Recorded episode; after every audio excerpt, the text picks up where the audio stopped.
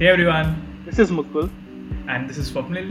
Welcome to Going Slow Podcast, where we discuss our product journeys and also have casual discussions around life, universe and everything in between. Hello. Welcome to episode 11 of Going Slow Podcast. Hey Swapnil, how's it going?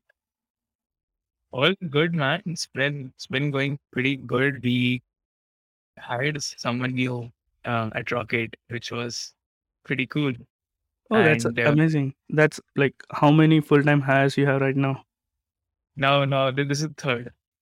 And we also rolled out an offer for, fingers crossed, might be joining next month. So like that's all I have on my mind right now. Their onboardings and getting them acquainted in their culture and also like that's like pretty big for us. That's amazing. So do you have like part-time employees too or contractors or something like that, or do you have only full-time? We haven't explored that yet. We're open to it, but the only thing part-time is that I'm not sure if the other person would have enough time to build something concrete, basically contribute in a deep way. If it's something which are like independent tasks, let's say creating content or something, I think that is something that can be taken up by a contractor. And we are also like doubling down on content in the last 2 weeks. So yeah, I think a lot happened in the last 2 weeks. We have an official blog now. We have content pipeline in place, pushing out blog posts every few days.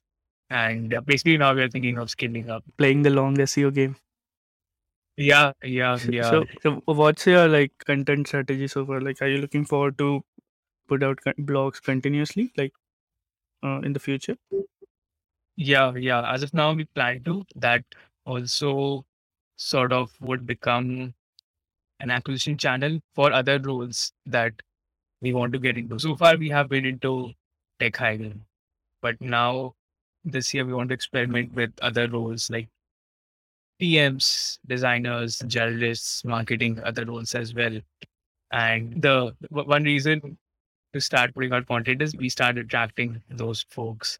So we have a post scheduled for evening, and the target audience is basically everyone, not just limited to the tech audience, so that they start getting value from us, so that eventually when we go and say, okay, let's get you hired, they know, okay. Basically, we are already on the radar. Interesting. You're planning to start one for journalism too. That's super interesting. I think main challenge would be right now is to increase the domain authority, correct? Like generate as many backlinks as you would like and increase the domain authority to certain level that you would rank up in the Google search. Correct. So I meant journalist or journalism. Journalism is something we might go later, but I mean generalist, like someone who just wants to explore a bunch of different things. They don't know what they want to double down yet. They want to just come in and like think of it as like a management training where they dabble in a few domains. Maybe they do a bit of marketing, campaigning. They do a bit of no-code tooling. They do a bit of sales. They do maybe a bit of designing, and then they figure out, okay, these are some areas that they definitely don't like, which is what their win is. And they also in the process figure out these are a couple of areas which they can work on for some time, because I think target segment for journalists is people who get bored very fast. I'm also one of them, but yeah, that's a target segment. You don't know if you feel you can't stick with a particular role, you get bored by it pretty fast. So yeah, that is one part that I want to explore. I've heard a lot of this from my friends as well. Hey, I'm getting bored in my job. What do I do next? So yeah, I'm thinking, okay, let's experiment in that domain since there's some demand. Correct. So someone who do whatever it takes, something like that. I was like super shocked when you said that. I heard journalism and I was like, whoa, that's like a totally different segment. You are currently targeting startup audience and journalism is a totally different segment, but journalist totally makes sense. I think the best kind of, I might be wrong, but I'm not sure too, like one who are looking forward to start their own thing in the future are kind of Yes. the best generalist out there, because I mean, that's what I have, like, a notion in my head that they would be the best generalists. So basically, the person that we hired yesterday, that in the resume and in the discussion we had, that was what came out. They wanted to start something of their own down the line. And then my pitch was, okay, then you join us for sure. You should join us for sure, because this will be like a stepping stone, because you get to own a product from scratch and try out a bunch of things. And you basically learn and get a bigger picture of how things work together, which is like hard to get if you're in a specialist role. Like when I was a developer, I did not have any idea of how things work. Of course, I had one domain expertise, but like I was pretty clueless. Like if I had to like just start something, like I did not have that confidence, because there were like a lot of black spots. But I think that's the pitch. If you want to, journalist won't be there for you for a long time. So that is a bit of a caveat there, because the aim for them is to figure out what they like and either double down there, or they'll start something of their own, because that's the aim that they are coming in with. Correct. But I think it's super worth the risk, even though we know that the retention will not be high, but I think the impact in that time period will be super high. I'm super curious, like, because we haven't hired any full-time yet. So we are just two people and we have some part-time contractors, but you have hired like three full-time people. So do you feel pressure? Do you feel any kind of pressure? Is it pressurizing? Is it like normal? Yeah, I would say it's a lot of pressure for sure, because you have to keep a pulse check. You have to keep them motivated. You have to keep talking to them to understand what are their current motivations, and then how do you align them with company goals. Both are important. If they're not inherently motivated, then then they don't do it with the attention to detail that you want it to be. And again, the same goes for if they don't see how it helps them in the long run, they won't go the extra mile, and they'll just do the bare minimum, which is again like not a good step. Basically, that's the recipe for disaster. That it's going to not work out. So I read this book when I first hired people. It's called The Making of a Manager, and that was where they clearly pointed out that's the only goal of a manager is to motivate people. So it becomes thoda hard at times. So, and that was the major reason we did not hire more people, and I did not want to take on more responsibility. So after I got comfortable with those two, that is when I sort of said, okay, now I have more bandwidth because I understand these two people really well. I can,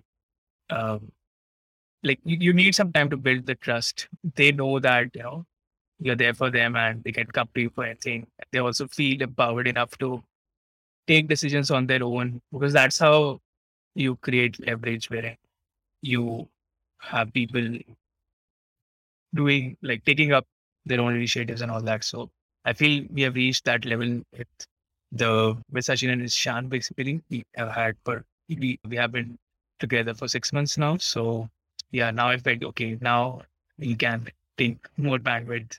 Like, I have more bandwidth to basically spend time with more people, and it's challenging for sure. I did not expect this doesn't feel like work, but it takes a lot of time investment. Got it. Yeah, makes sense. Like, we were thinking of hiring like full time some time back, but then we were like, it would be too much of a responsibility for now.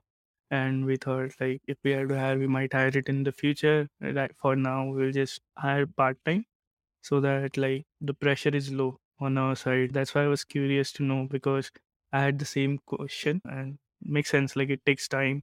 And after that time, I think it's like a good ride, like, because once you gel up, then I think that will, like, triple the outcome, not double it, basically.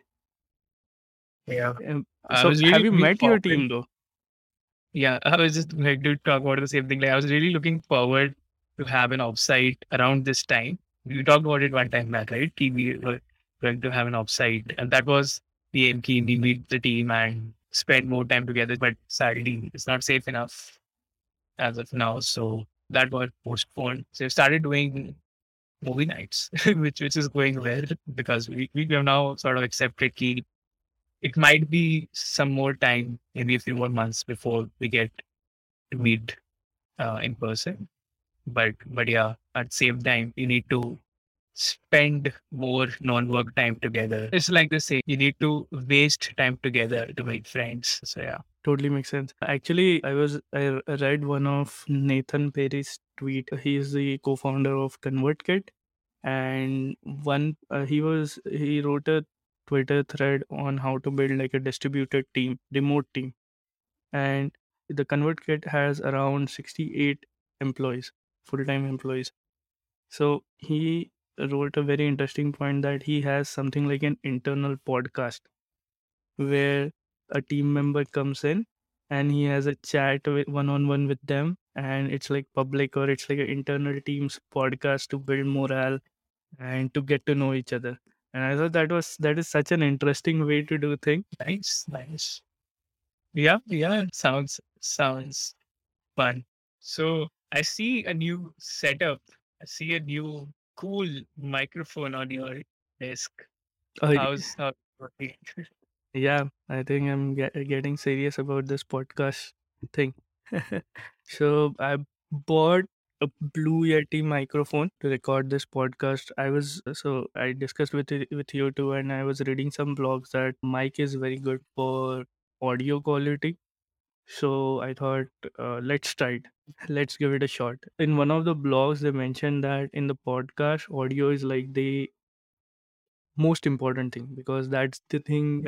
Like, there is no video, there is no visual representation. The only thing they are hearing is the voice. So the quality of that voice should be. So I thought, yeah, that totally makes sense. Let's do it. But it was not a smooth ride. So I used it in the last episode too, and it is so sensitive that it recorded a lot of background noise, and I'm in a place where there is a lot of background noise. So I think we'll have to use some noise filters to reduce the sound. And I was super curious how other people are doing too. So, I mean, it's like a really, really big problem in the podcasting industry to reduce that noise and sound. They have to find the perfect setup, perfect place to make it so that it doesn't record the background noise. Yeah, but like, I feel this should have been solved already in the hardware itself. You get a mic, you plug, and you are ready to roll. Like, why? Like, this feels like a product fail. You have to figure out these settings. And like, I see those knobs, I think changing them, do you want to like change and just give a demo of how the voice changes? Yeah, totally. Like, so basically there are only two main knobs. One is to decide which microphone configuration you would like. So, I mean, you can switch off certain part of mic so that only one side of mic will be able to record the voice. So for example, I'm just I'm the only person who is using this mic. So I should use a setting where just only the front facing portion will be active and other portion will be inactive. If you are sitting like right beside me, then there is a separate setting for that where I can activate like front and back. And there's one more setting where you can record like the whole surrounding. I think that would be best if you're recording like a music and something like that. Right. And yeah, I mean, I was surprised too that it's recording. And the main setting is this gains.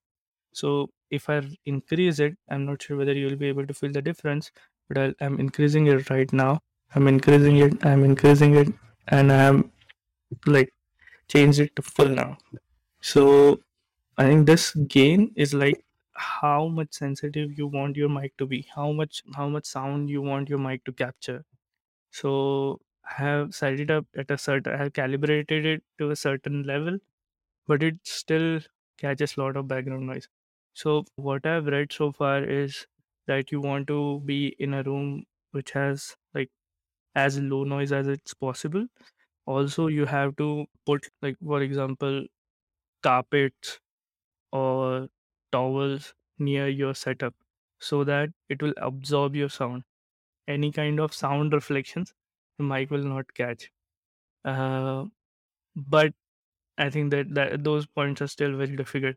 So I was researching yesterday that is there any app like crisp.ai which can be used to reduce like the noise filter itself.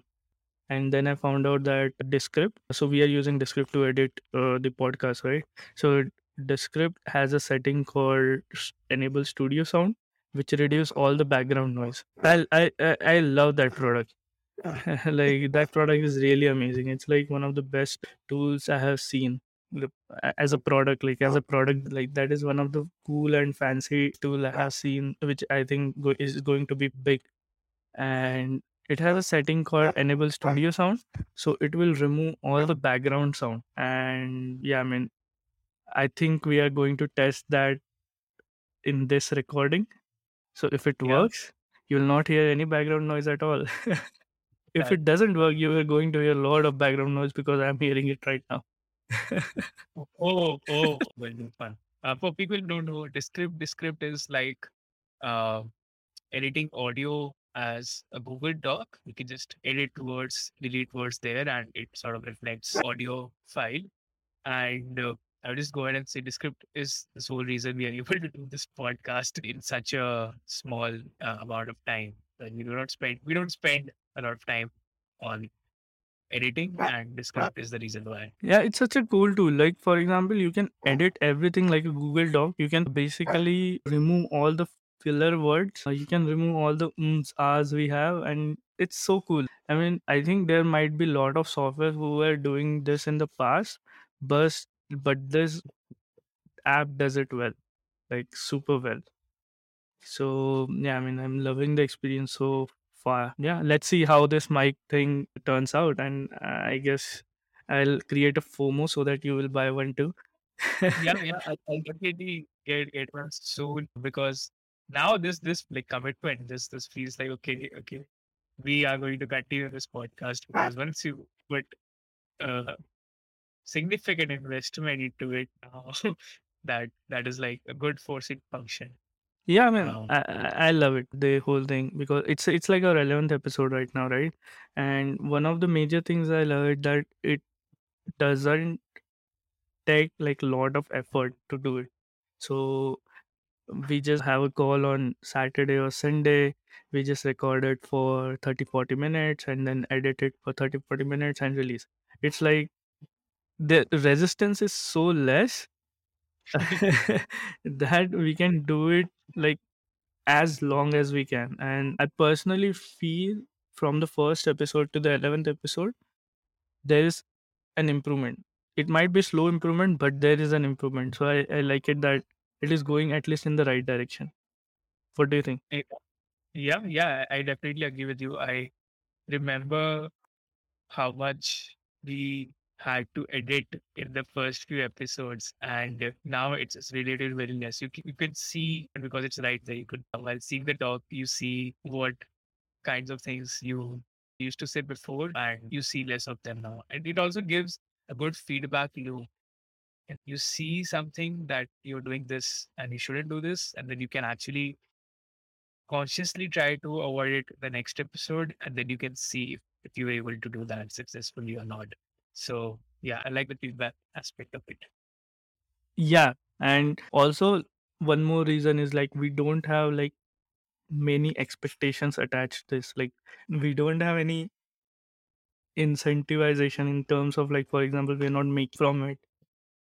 Our goal is not like we want to have like some X number of views. So our goal is to just do it and see whatever it happens in the future. So yeah, I mean, I think that totally helps. Yeah, this is also like we are 10 minutes into it and we are just talking about the mic. So clearly we don't have any expectations from this. Oh yeah, one more thing I want to, it's like a different topic altogether, but I wanted to share. So we the SidePanda, the company, we crossed $200,000 ARR mark this month. So we crossed, wow. We reached across 16,666 MRR, So it's basically like a milestone we have reached this month of crossing that That is 200K ARR like mark. that is like a pretty big milestone. So yeah, congratulations for hitting it. Like this feels like milestones always feels good because you know that again it's like a feedback loop. You know you are in it the right direction. So yeah, Yeah, like definitely. We are super, super happy. It was, I think it we love it that we are able to do it and have a sustainable lifestyle too. So yeah, I mean, we were super happy that we reached that point. We were I mean, at every milestone we thought I always get super happy. Like when we reach $100, when we reach 1,000, when we reach 100K RR, when we reach 10K RR, it's like a new feeling altogether. It never gets old. right, Yeah, I'm sure. And also, part about this is it's just you two. It's not you don't have to like you have decided not to involve. Well, of course, you can add more people in the future, but as of now, uh, hitting 200K with a team of two, I think that is pretty awesome. Yeah, personally, I love the point where we are at right now. Like the reasons we have no meetings. Like our calendar is full on empty. We just have a Wow. call with ourselves sometimes where if we have some overlapping work, otherwise we don't have that too. Like other person does its job, I do my work, and that's it. Like if we have some work that needs to be discussed, we'll just have a call and that's it. Other than customer calls, no meetings. So the whole it's very relaxing in a way. So I there is no one to answer to and no one you need answer from. So Right. Those two. So Yeah, and I'm curious about how do you divide tasks. I think we haven't gone into that ever. Like, how do you divide your work responsibility? Do you have like special domains that you take care of individually, or how is it that you collaborate? yeah, I mean, we have clear boundaries in almost all the cases where we have divided that the backend part I'll handle anything related to backend, anything related to not front end, like front facing things. So I'll handle it, and all the front end things he will handle it. Tarang will handle it, and anything related to customer support will both handle it. Like whoever is online, that person will handle that. So yeah, I mean it's like clear distinction. And in some cases when there is overlap, so we just have a call and see like what's the issue and everything. But in general, we have pretty clear, I would say, line that we know that hey, this is something you would have to do and this is something I would have to do. Even if it sucks sometimes because sometimes like it's like tricky and stuff. But in that case, we know that there's only one person who can do it. The other Right. person can't do it. So it's like a clear line separation, and that helped. Like, Got it. Got it. Also, how do you think about future milestones now? So, do you think about growing it more or now? But again, like just thinking from an employee, like hiring perspective, the next whatever 3 months, 6 months horizon, are you thinking of getting some people in, or do you want to keep this flexibility and freedom of just having two people and you know each other well, so you know your working styles, you have the demarcation of tasks? So yeah, what? I'm so currently not sure. So we are reluctant on hiring full time. So we have always been very reluctant on that part. So it might change in the future, definitely. But as of now, we just want to like we have few part time employees. So, for example, an agency for marketing related activities, an agency to handle bookkeeping, and a part-time support person who handles PST, ESTRs. So we have all that right now. With respect to full-time, we might have it in the future when workload gets like unbearable. So we might hire someone in the future, but we haven't like specifically thought about that because first of all, I think the hiring part is super scary. like the whole process. It just feels like so much work. I think you might have more idea on it, definitely. There's a lot of work for sure. Yeah, so Like long-term investment. yeah, I think definitely like it's a good investment, I believe, but we have been very reluctant on that part. So I think like everything relates to how faster you want to grow. Everything relates to that. So for example, if you want to grow faster, then you'll hire new employees, you will raise and all that thing to increase that growth rate. But if you're happy with the growth rate you have, then it's okay, you don't have to change anything.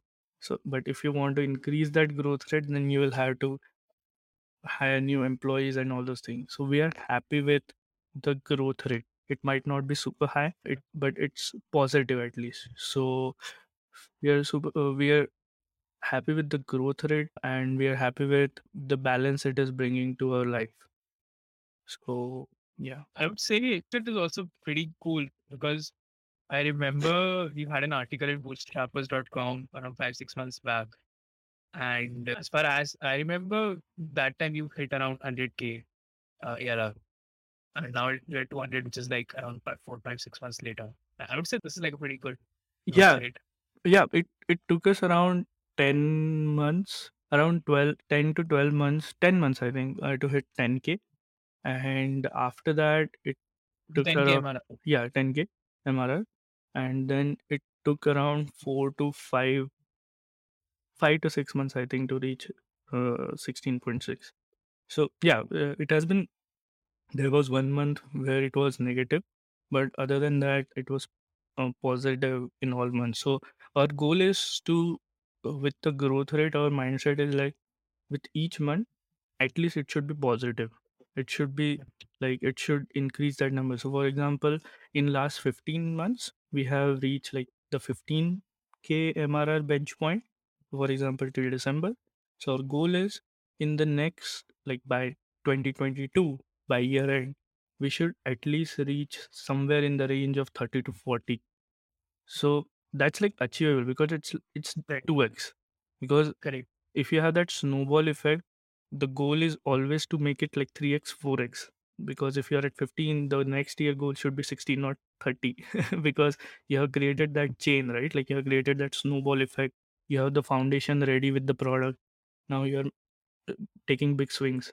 So Yeah. now with our thing, we have something like by the year end, we would like to reach 50, but I would be happy if we cross that.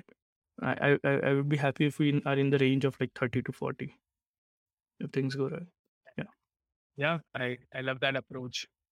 And that is the reason we have this podcast as well. We believe in going slow and going far, keeping this sustainable. If we had to work harder, long, then we had our jobs, and then we had uh, a bunch of places we could go where you can uh, hustle for hours and nights and weekends. But yeah, I feel this is what suits us more. I absolutely love the 2x great philosophy, being happy with that, and not chasing like a 10x thing, because again, like once you've decided a 10x, you get all sorts of pressure, and then you have no choice but to hire. You have no choice but basically you're choosing to be unhappy until you hit that goal. Yeah.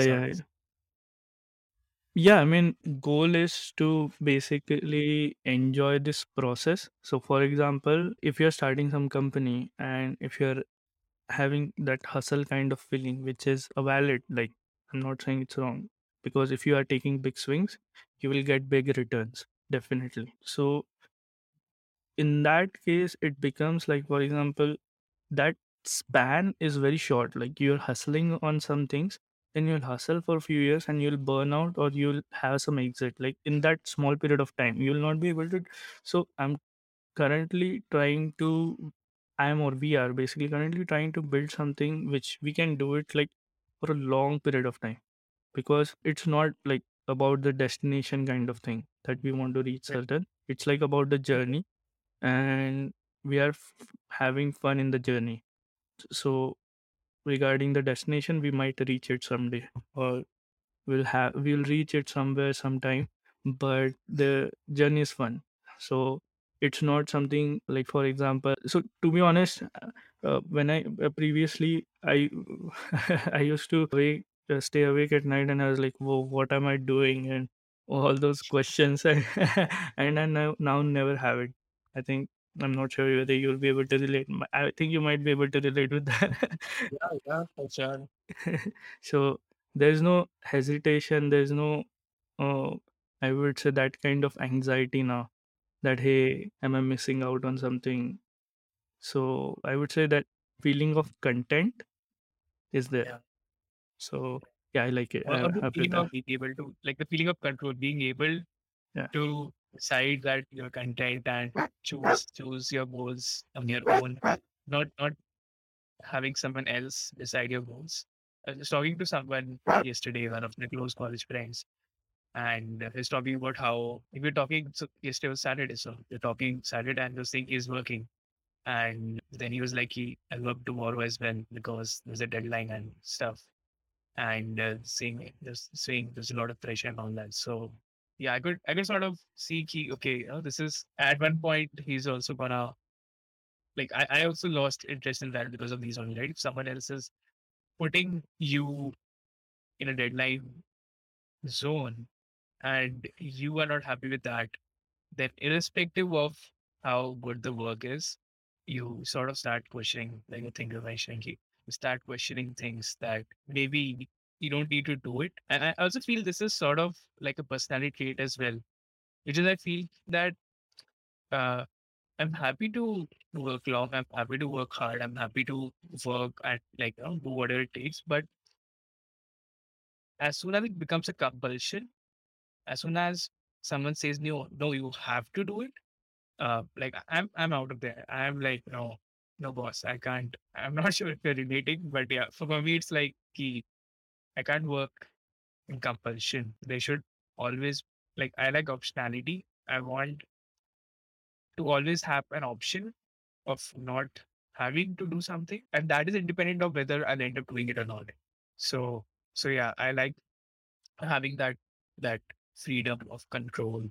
And that also ties in with contentment, that you can change your definition of contentment on the go, because I feel like you grow in a lot of ways pretty fast. You might have some beliefs now. It might change 6 months down the line. You might feel that no, your beliefs are stable, are in a stable equilibrium, but might meet somebody, might get to know more perspectives, and then it might completely change. But if you're in a commitment sort of a thing, again, that is what I feel.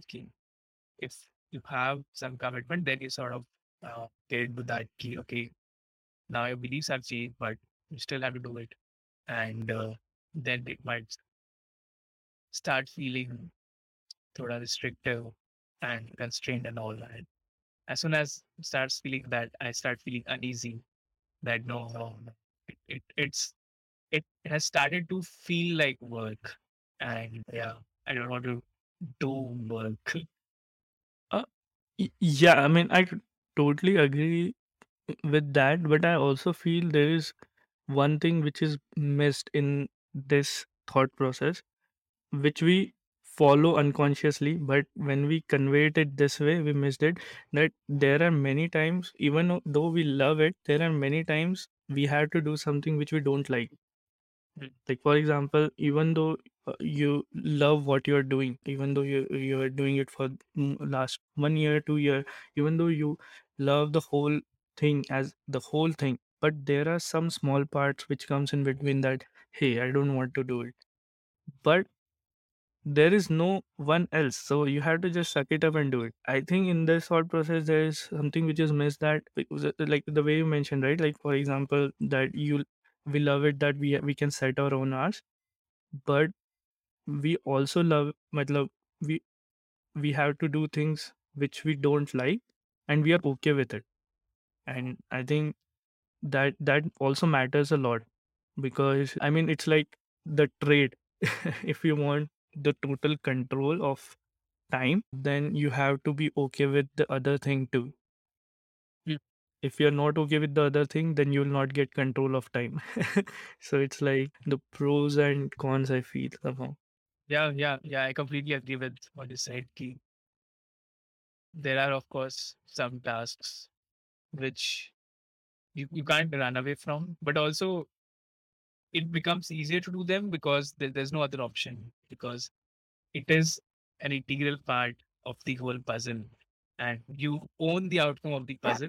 So you don't have an option to say no to that. So it also becomes a bit easier in some sense because there's no other option. So yeah, it's a trade-off for sure. Yeah, definitely. And I think we both are totally okay with like the pros and cons, the whole trade. And that's why I think like it totally works. And yeah, personally, like I think like when I imagined it, like I want to reach this point, or where, for example, when I started it, that I want this, I hated the distinction of like workdays and weekend. So for example, I was working yesterday, I might work today too. But so it's something in the past that I don't want to divide my days into two parts, like work week, like Monday to Friday as work, and Saturday, Sunday as rest. So what I wanted was something like I want to do everything. Like for example, every day should be same. Like Saturday and Sunday should not have any special value attached to them. So like if like there's a lot of work, like if you have feeling like there was a lot of work a day before, then take a rest today. If you have something like that. So I think that is something we are able to follow because we are just two of us. But if we have more people, then we'll have to have some structure. So I think that totally makes sense, the trade network. So yeah, I mean, I totally agree with the way you said that the control of time. Yeah, I totally 100% agree. Yeah. And also, I think that is what is making sense to us now. But it might change a few years down the line and we might say that, yeah, we don't need this anymore. Yeah. And I think that is why we are both bootstrapped, because we want, I guess, less variables in play. Because once you, I mean, if you're taking outside fund, then there are more variables in play, right? Currently, the only expectations you have is what you have set. Right. Then there are no obligations. So I was talking to another of my college friends yesterday. Like yesterday was like a super long catching up with a bunch of people. So yeah, this person, the startup that is working in, just raised a Series B round, and they raised it at very high valuation and very quickly after their A round. And while that is good on paper and a good signal to other companies that, hey, we are here to stay and conquer the market. But at the same time, he was saying that things have changed a lot in the last few months after that round, because at the end now, it's the investors who control it, and they let junior people go. Get in more senior people, because you have money now. There's no money problem. So it's like throwing money at problems. Yeah. Get more senior people in, try out a bunch of things. If it works, double down. If it doesn't work, let them go again. And this person has been with them from the start. And he was like, what the hell is this culture shift? Like, he has groomed some people from the start, very junior people there. He's groomed them. And now he is sort of getting some pressure to change a bunch of things there. So yeah, I think he was basically saying that shouldn't have reached the next round so early. I somehow feel there is like I share like one conspiracy theory or kind of like brainwashed. Yeah. What this podcast is for. I feel we are being like thoroughly brainwashed. So in a way, if you see, whenever there is a fundraise, it gets marketed a lot that, hey, this is doing fundraise, this has raised like this much amount of money and all those things. It gets marketed a lot. That's why it's getting incentivized. So many people, when they are thinking of startup, instead of building like a profitable business, they are thinking of raising, because it is what getting incentivized. And you will never see a news or about a company who is making that much amount of that I'm making that much amount of profit, because if you share that number, then that means you are sharing some information, sensitive information. But if you're sharing like a that we have raised this much amount, it is not, it will not it is like saying that I have this much amount of money and now I'm going to do this. And also the if companies started sharing their revenue numbers, it will not be as lucrative or fancy as it sounds when the things about series fundings gets shown, because it will not be incentivized well. Like if someone said that we are generating this amount of revenue, that number is less than the funding they have raised. So in that case, the whole incentivization model doesn't work. Because and also like if like as the funding rounds get marketed, that's why more people wants to raise the rounds. So it's like a cycle. So that's what I mean, it is definitely necessary in a way, but that's what I feel that it's like necessary. It's somewhat marketed in a way that, hey, that you're raising money, that's amazing. But founder knows that it takes a lot of pressure now. There's someone else, there's a new player in the cap table and all these things. So, yeah, I mean, I feel that is what stable equilibrium is, right? So for example, if nobody is sharing their funding views, it's a very unstable equilibrium, because if anyone chooses to then market it and share it that we have raised, so that is like a marketing play and a branding play to attract good talent, right? Yeah, so if there's only one company who says, hey, in this space, only we are the ones who have raised money, that sort of signals to talent that we have runway, we won't have the problem of job security because we have enough funds in the bank, versus if you join like someone bootstrap or someone who doesn't have that sort of money, then maybe you might have to look for something else after 3 months, after 6 months. And nobody wants to have that sort of instability. And so it's like as soon as one company advertises, the other companies don't have any other choice but to do that as well, because they want to signal that, we are also in this space and should come join us as well. Because at the end, people make or break a company, right? Of course, ideas are there, but you have to actually execute them. You have to synergy, bring together a group of people. And the sum should, I just heard this line from Amul yesterday. So yeah, this is what the value of an org is, right? That you bring in people who believe in the same problem statement, same vision, and they come together and they create synergy. Yeah. And the bottom line of that is you need to have smart people, you need to have good, nice people, and you need to have people who are motivated by that problem. And announcing the funding is sort of like a beacon going out into the world and attracting these people. Yeah, I mean, totally. Like like the marketing totally works, and in a way it totally helps companies to get into limelight, to create some new partnerships, to help with distribution. One more thing I feel, I mean, in terms of like, I was just thinking about it one day regarding the way we are brainwashed. Like the company's valuation does not matter on how much money they are making. So that's like one of the realization I had, and I was like, whoa. So it doesn't matter if that company is making $0 or $1 million or something like that. So if there is some companies looking forward to, like, its valuation is decided by how much lead investor has put in the money.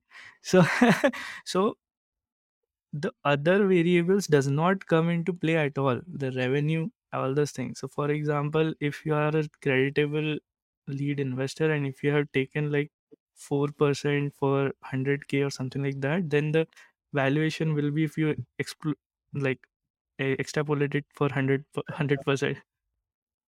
In that equation, the revenue never came into play. The profits never came into play. The distribution never came into play. How many users you have never came into play.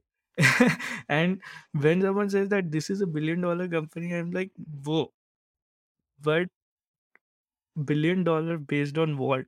$1 billion based on it's based on maths. Like, for example, I'm not saying it happens. I'm totally very not beginner or not into this and stuff. So, for example, if you are a creditable investor, I'm not sure it has happened before. If you are a creditable investor and if you want to support this company, and what if you just bloat the valuation? Like, what if you just take like less % of equity for more money? It is a loss, definitely.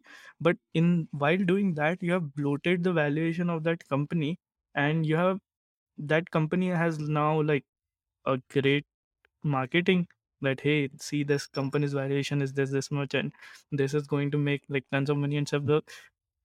I don't know. Maybe there is logic in there, but I feel that there are a lot of things which we miss. Like, if someone says like that company has $100 million valuation, so I think a normal person who is not very into this will think, oh, I mean, they're killing it. But I completely agree that valuation and revenue is like, there's not a lot of relation. Like, I know a company is valued at 20 million. They've not done a lot of revenue yet, but it's just valued based on the market or the domain that it's in. And the market size of that domain is pretty large. And the story that they're selling is right now, it's just becoming a big player in that market to eventually capture even a small segment of the market, because the market itself is so big. Yeah. And eventually, whatever other companies will pop up in that same domain, you want to either acquire them or make them run out of money so that you still remain the market leader. Yeah, I think that's the story. A disclaimer, like, we are not into this thing very deeply. So people who are listening, don't take this at face value. It's just like that. Yeah. And I'm totally not against funding and stuff. It's just thought process I had one day that, oh, something looks off. Like, are we being like, when you see, like, when you think about it, like a thing on root level, and you're like, something feels off about it. Maybe that's the way to do it, but still it's off. Awesome. Yeah. Should we call it? And Yep. So folks, today there is just one CTA. Congratulate Mukul for hitting the 200K milestone. And that's pretty big. And we hope that it continues growing in the way that you want it, and not from an outside obligation or whatever. Yeah, definitely. So, fingers crossed. Let's see. Yeah, that's all it, folks. See you next time, and stay curious and don't forget to have fun.